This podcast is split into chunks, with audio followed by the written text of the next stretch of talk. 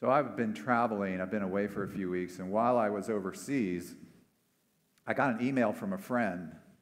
And, uh, you know, the email was very short, very brief. It said, you know, America is falling apart here. and uh, I, I kind of uh, can somewhat sympathize with my friend. I think some of you can, and uh, certain events that were happening that were really disturbing to him. One of them was how the IRS, I guess, was uh, seeking to deny nonprofit status to a Christian ministry because, because it was teaching principles from the Bible. And uh, this official at the IRS was saying that's too political. So it's actually trying to deny nonprofit status. I don't know if you heard about that case, but this was upsetting to him. And there was this uh, journalist who is from Pennsylvania writing in the Washington Post and advocating that um, we expose children to sexual acts. Uh, like they should be more exposed to sexual acts. It's, this kind of sexualization of children. It's a very disturbing thing. And uh, so my friend was feeling like, oh, things are falling apart. I don't know if some of you feel that way sometimes. I know some of you do.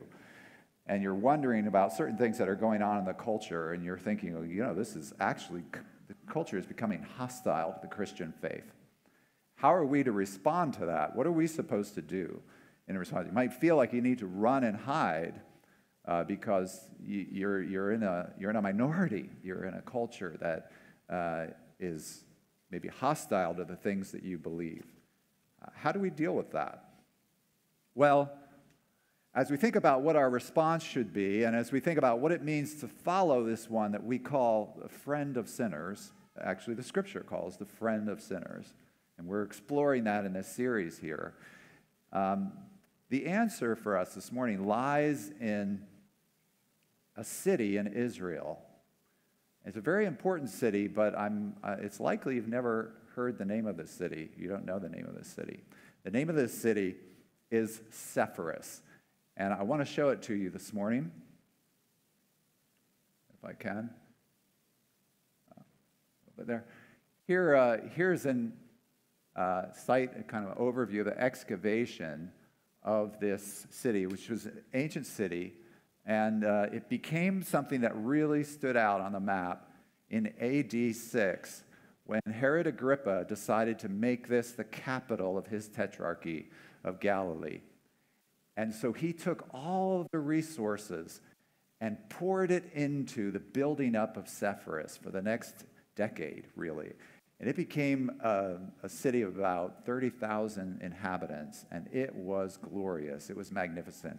He took all that he could to build, build up this city. So here we have a shot of the kind of main street, the promenade of, of Sepphoris, you know, uncovered. And if you could just imagine, not just two broken pillars, but whole lines of pillars along this street. It was just magnificent. It was glorious. And if you were going to Galilee, this is where you would want to go.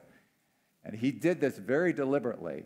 Um, here's a shot, I don't know if you can see it well, but um, it's a kind of an excavation of one of the floors in Sepphoris in one of the buildings.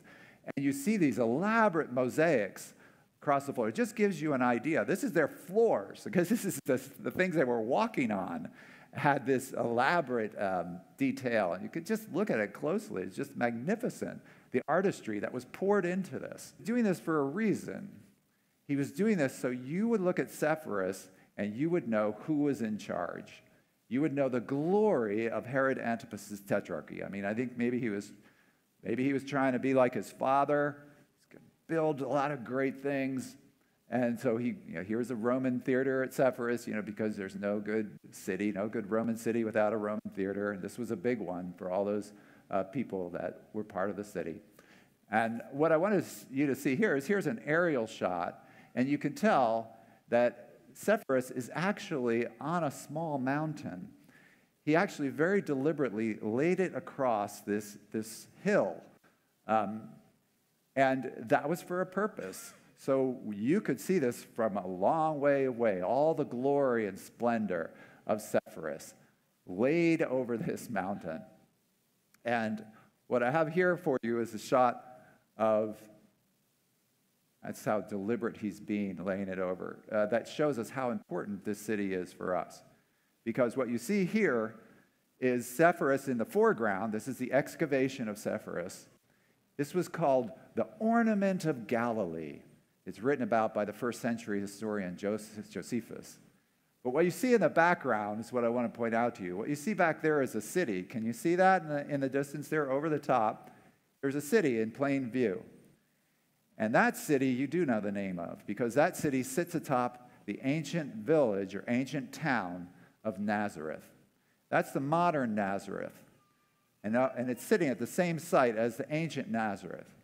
And what I want you to see from this shot is that it's about an hour's walk from Sepphoris, which means you can see Sepphoris go, uh, from Nazareth, right?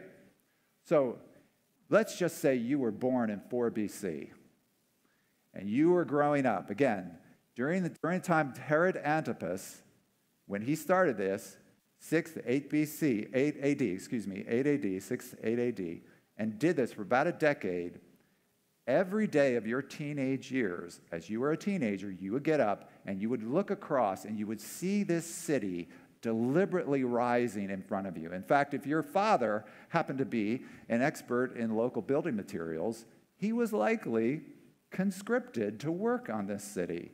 He was likely, it was possibly the way that your family got your income if you were this boy in Nazareth? Well, we know there was a boy in Nazareth who was born in 4 BC. And so, if you think about it, every day during his teenage years, he would get up in the morning he would see this city rising in its glory, specifically being laid over a mountain. And, he, and this boy knew, just like everybody in Galilee knew, the reason. This city was there to show who was in charge. This city was there to show the glory of this tetrarchy. Okay? Well, this boy grew up. He started a ministry. He amassed a crowds of people, masses, great multitudes of people. And when he got them, he walked up a mountain to deliver a sermon and give some critical information to those who were his followers. And he uttered these words Please stand with me as we read from the Gospel of Matthew, chapter 5. This is the Sermon on the Mount. And we're going to be reading uh, from Matthew chapter 5, verse, just verses 14 through 16 in the ESV version.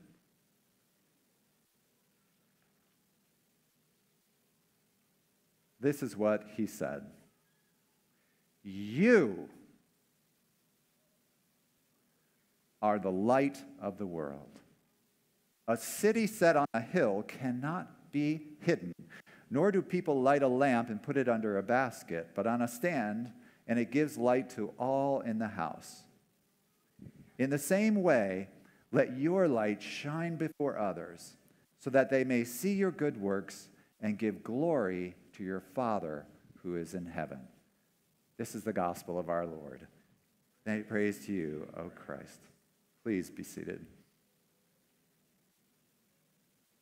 Okay, so Jesus uh, is giving us three images here of what we are as his followers, if you're a follower of Christ. And, you know, the middle one's a little bit puzzling. He's like, a city can't be hidden. And you're like, why does a city need to be hidden? Or why would a city not want to be hidden? I mean, you build a city for different reasons.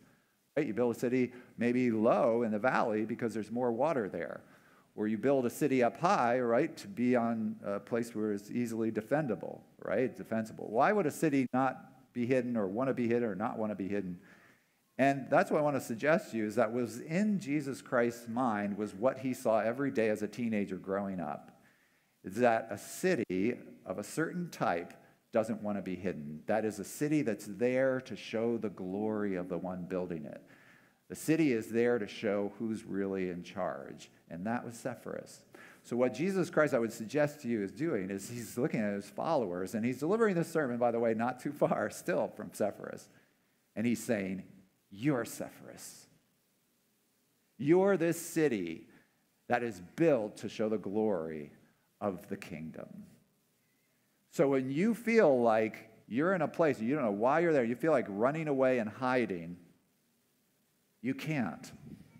Because you're specifically put in this time, just as Sepphoris was specifically later. In fact, the way that he puts it, the way that it says it in the Greek, is you can't hide a city over a mountain laid, is literally what it says in the Greek. You cannot hide a city which is over a mountain laid, which is just the way Sepphoris was laid over the mountain so that it would show, it would show the glory of the tetrarchy. And Jesus is saying that when you feel that, you and I feel like, well, I just want to check out. I want to, I want to somehow, you know, like maybe form a Christian commune or somehow step out of this culture. He says, you know, the reason that you're there is because you're there to show the kingdom. And so, what I want to do with you this morning is talk about light and darkness.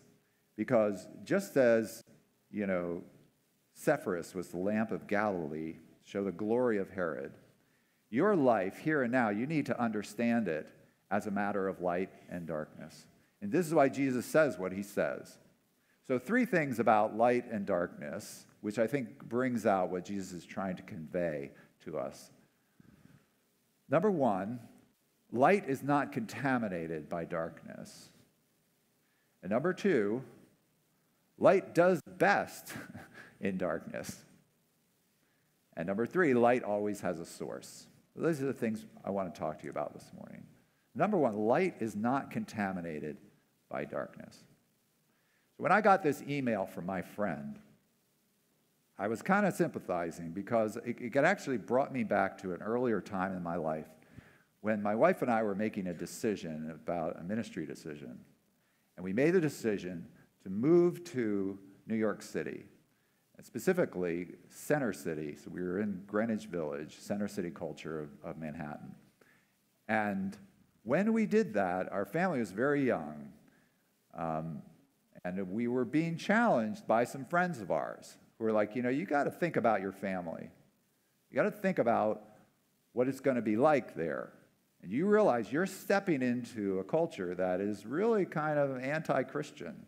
It's really hostile to your faith. And you, you really going to raise your family there. And actually, they were right. You know, in that time, there it really was there really was a hostility toward the Christian faith. It was just the beginning when they were introducing a rainbow curriculum uh, into the public schools, and uh, you know, I used to go around and tell people, like, trying to explain what it was like to live in Manhattan. It's like when you when you say you're a Christian in other parts of the country, you know, like Pennsylvania, like people kind of get it. Like you say, oh, I'm a Christian. It's like people are like, okay, I can get that. If you say that you're a Christian to someone in, in Manhattan, they look at you, you know, they cock their head and they're like, did you go to school? You know, it was, it was like uh, they didn't really quite compute. It's really, really a hostile place. But we said that's why we need to be there. Because that's where a light needs to be. So we didn't know if we were right when we made this decision. I will tell you now that for us, actually raising a family in New York City was one of the best places to raise a fully Christian family. And you say, what? How, why would that be? It seems counterintuitive. Let me, let me try to explain it to you. For example, um, there was a craze that happened at that time. It was uh, this craze called phone sex. And uh, pornographers were beginning to realize you could actually make some money by having people have phone sex, and they needed to market this product. So the way they decided to market it was to print out these business cards. And these little business cards had a naked woman on it, and on the back it had like a phone number you could call. You could just call easily and have, you know, some phone sex with this naked woman. And, and then they decided they needed a way to distribute these cards. so what they did was they went around to all the cars that lined the street. They always have parked cars lining the streets in New York City, and they, and they put the cards under the windshield wiper against the windshield of the cars. I'm not sure this was entirely legal, um, but that's why they, um, they always did it in the middle of the night. Like you never saw anybody do this, but, in the middle of the night, they would go around, all the cars along the street would have these little cards in the windshield uh, wiper. And then people would come out in the morning, and here on their windshield was advertisement for phone sex. And the people who were not interested in this product just said, Whoa, what is this? And they threw it on the ground. and drove off to work. Well, then it would rain. So all of these cards would, would wash into the gutter, into this kind of mush, this montage of naked bodies. And then someone like me would go out for a walk with my son. Like one day I was like, let's go out for a walk. My young son is a little guy, Thaddeus. I said, let's go for a walk. So we're going out for a walk. Uh, we're on the sidewalk, and he's a curious guy because he's just a little guy. He's going over, and what's this in the gutter? That was a moment I sympathized with my friend's email. Because that was a moment I felt like, come on. Come on. Can't I even just take a walk with my son without being confronted by this debauchery? And I wanted to run away and hide at that point. But then, at that moment, something happened to which I can only attribute the Spirit of God as the author, the illumination of Christ. So, what I did was I realized I couldn't actually run away from that moment. So, I walked over, you know, I knelt down with my son on the sidewalk, and I had a moment with him. I said, Son, this kind of reminds us that all through your life, you are going to be at different times confronted with girls who don't who aren't wearing enough clothes. And because we are so easily excited by bodies, usually girls, we need to learn to guard our eyes. So let's take this time to begin to learn to guard our eyes because this is, this is going to be an area that so quickly becomes a place where we are led into darkness that this is something you need to think about and will be thinking about all your life because you're going to grow up and you're going to get married and the way you're going to love your wife is by making a decision every day to go to battle and guard your eyes. So let's, let's learn how to do that now in guarding our eyes. I couldn't believe I was having this conversation with him. He was so, he's just a little guy. But you know what? As I realize it now, this was the best time to be having a conversation with him. Before it was any issue for him. Like, he could care less about a girl's body at that point, you know? But he could understand what it would mean that there are things that he should not look at. And that comes from a place in his heart. And so, what I realized there is that I was being pushed into being the parent that I needed to be. And I never would have done that. I never would have, like, okay, this is something I should do. And you know what? That became a touchstone for the next few decades. I didn't know it at the time, but God knew it. I wasn't going to just have one boy, I was going to have three boys. And this became the discussion for the next few decades. The discussion had started that day. How are we doing with this? How are we doing with guarding our eyes? How are we doing with, with sanctifying marriage? How are we doing on this? Are we able to be doing this? You know, it, it was already an open discussion, and it happened because of that. And that changed, that changed me that day. Because I, what I realized is that I was being pushed into being the parent that I needed to be and wouldn't have been otherwise. And Jesus Christ was laying us as Sepphoris, a city on a hill. The light shines in the darkness, and the darkness does not overcome it. That's what Jesus is trying to say. Light is not contaminated by darkness. That's number one. Number two, light does best in the darkness. Some of you, I noticed for uh, summer, some of you are taking camping trips. And what do you do when you do your camping trip, right? You get out your gear, you have your sleeping bag, and then one thing you want to make sure that you have is a working flashlight, right? If you're going to camping, the one thing you want to have is a working flashlight. Well, you take out your flashlight and you go to check it, right? You go to test it, see if this is going to really do the job for you, right? And you can't tell because you're testing it's 3:30 in the afternoon. You can't test the flashlight at 3:30 in the afternoon, right? You have to either go into a closet, you know, or wait till the nighttime to see if this is really going to be a working flashlight for you. Well, that's what God is doing. You know, what he says, Isaiah 42, very early on through the prophet Isaiah, he says, I will make you a light for the nations. Repeats in Isaiah 49, I will make you a light for the nations. And the way that I'm going to do it is put you into them so that you learn what it is to befriend sinners. And had we the time, had we the time, we could go through the Old Testament and look at the, at the times when God specifically takes people out of the covenant community, takes Israelites, and puts them in an alien pagan culture. Very instructive to see how they respond, to see what they do. So, for example, he takes Joseph, you know, the Old Testament character of Joseph. The uh, whole end of the book of Genesis is about Joseph's story, right? And Joseph, through no choice of his own, thrust into this alien pagan culture. What a pagan culture! We call it Egypt. And what do we find? Joseph actually befriends the culture. It's like a predecessor of Christ. He, he is, becomes a friend of the Egyptian culture. And he becomes basically Egyptian, yet without compromise. He does it by an affectionate restraint towards that culture. So much so that when, you know, his brothers show up, they're actually eating a meal with him and they can't recognize him. It's their own brother and they can't even recognize him because he has become so Egyptian. And at the very end of the book, we find, you know, it's very telling.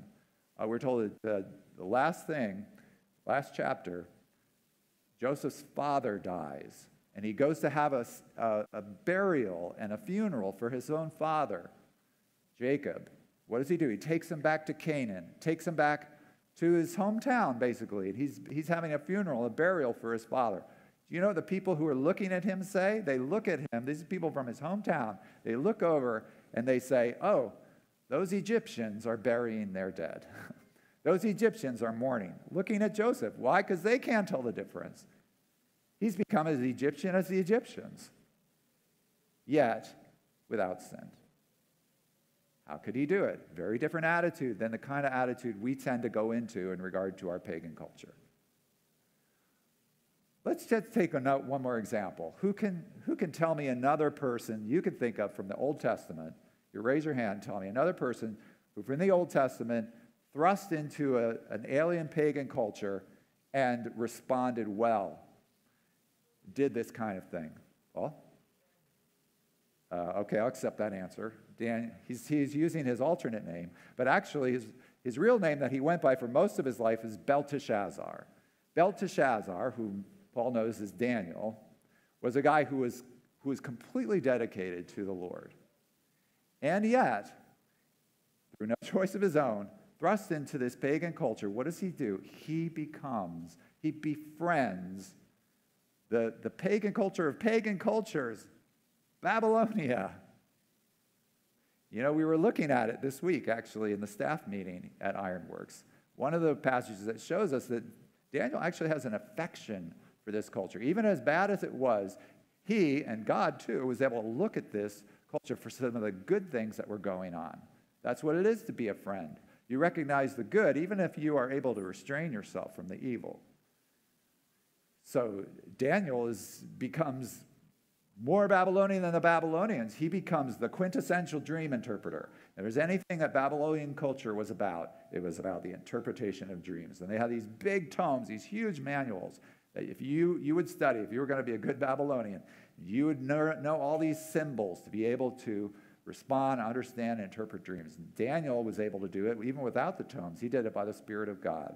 But God was equipping him, enabling him to be in that culture. So we could go on uh, uh, through this. We don't have time to do that. But you need to think about these things as you consider Jesus' words and you consider your place now, what you're feeling when you think about your culture. You're, you're feeling like my friend in his email or like me on the sidewalk. Light does the best in his darkness. You are now in a minority culture. Does that mean that God has lost control? No, he's, he's testing his flashlights. That's what you are. It's flashlights.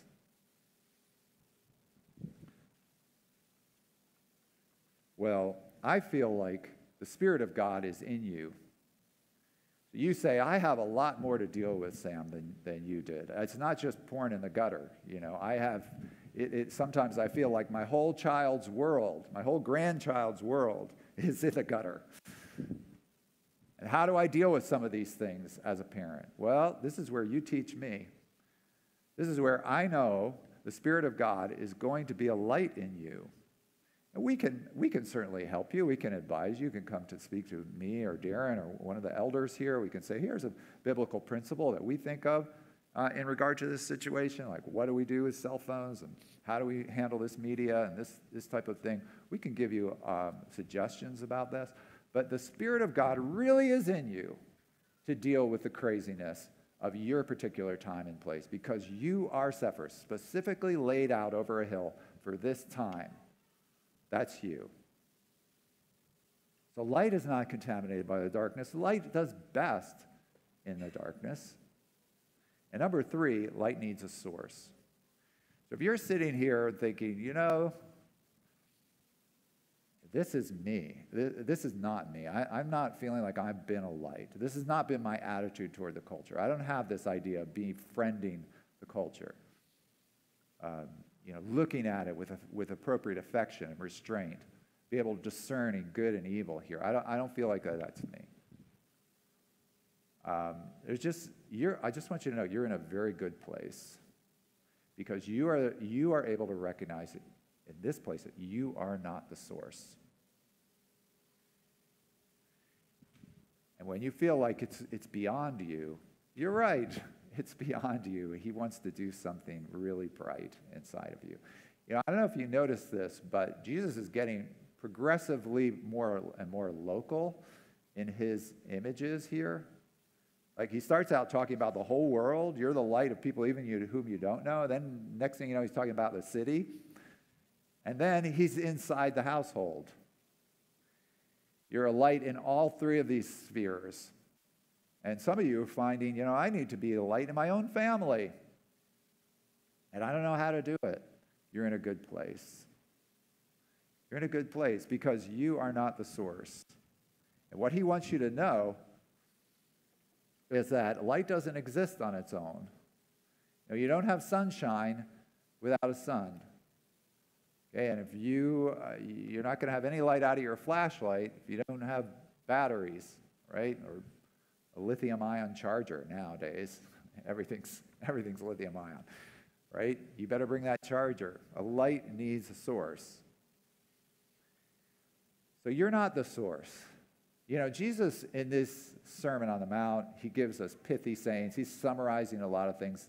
And he later explains this teaching more in another place when he's teaching in John chapter 8. He says, You know who's the real light of the world? I am. I am the light of the world. And because I'm the light of the world, quote, whoever follows me will have the light of life, unquote. And that is, of course, how we become a light, is by means of his light. And he is the light. He can handle this. He can handle the things that are going on in this culture. Believe me, he can. You know, we really, uh, we've kind of endorsed the chosen TV series here. We've even shown it on some uh, Sunday nights here. And uh, if you don't know, this is a TV series that made a few seasons now, where they are, are doing the life of Christ, but they are trying to imagine what could have been the backstory of some of the characters. They're imagining the backstories of the characters so that when the words of Scripture are uttered, or the deeds of Christ are done, you, they really have a punch because you can see how they could be really meeting real needs of people. They do a very good job of this, and they try very hard to stay within the boundaries of Scripture. One of the things that the Chosen does very well is portray Jesus as winsome. You really see the winsomeness of Christ in their portrayal. You really understand why, when Jesus pointed to someone and said, Follow me, they just dropped whatever they were doing and they got up and followed him because you want to be with this guy. He's scary sometimes, but you want to be with this guy. That is the Christ. That is the friend of sinners. That's why we call him. That's why he was called the friend of sinners. Fact, there's one point where John the Baptist is talking to him in this, in this series, and he's questioning the mission and the way that Jesus is doing things, which is biblical. This actually happens in the Gospels.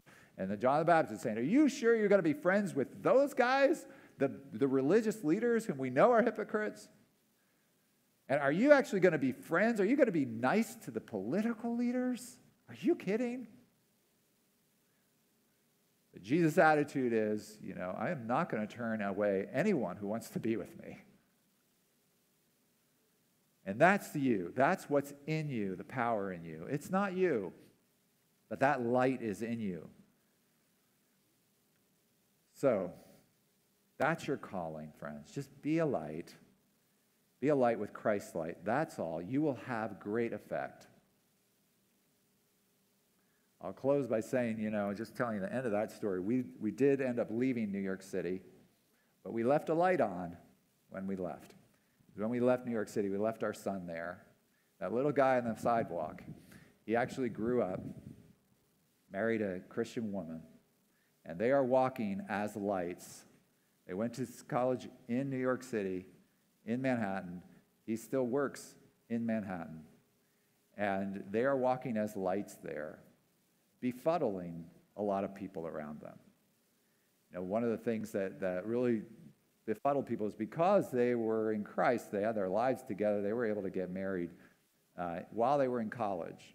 Now, God has different time frames for different people, different uh, uh, ways in, in, which He wants to bring them into marriage. But uh, though this isn't everybody's story, but for them, this was a way in which He was a light in them. They were just able to get married. They had a financial plan. They were able to get married in college. That, friends, is unthinkable in New York City culture in center city culture. You would never, ever be in a place to be able to get married that young. And so they would go to parties and people would be like, not, they wouldn't believe when they said, oh, that's not my girlfriend. I'm, we're married. They'd be like, oh, I don't believe you, you know, because people couldn't even conceive of that. As I said, not everybody's uh, story, but this is the way that God made a light in them. It was because on the sidewalk, made the decision, we made the decision not to run away and that light was lit. God has this way in you. You are God's Sepphoris. You're showing who's in charge, really, and the glory of his kingdom of grace. So know this for sure. He has you right here in the here and now as his Sepphoris, showing this. Not to run away, not to clamp up, not to get, get really stern with their culture who doesn't know their left hand from their right, but rather to befriend a sinners. He's lighting the world with his light in you. Amen.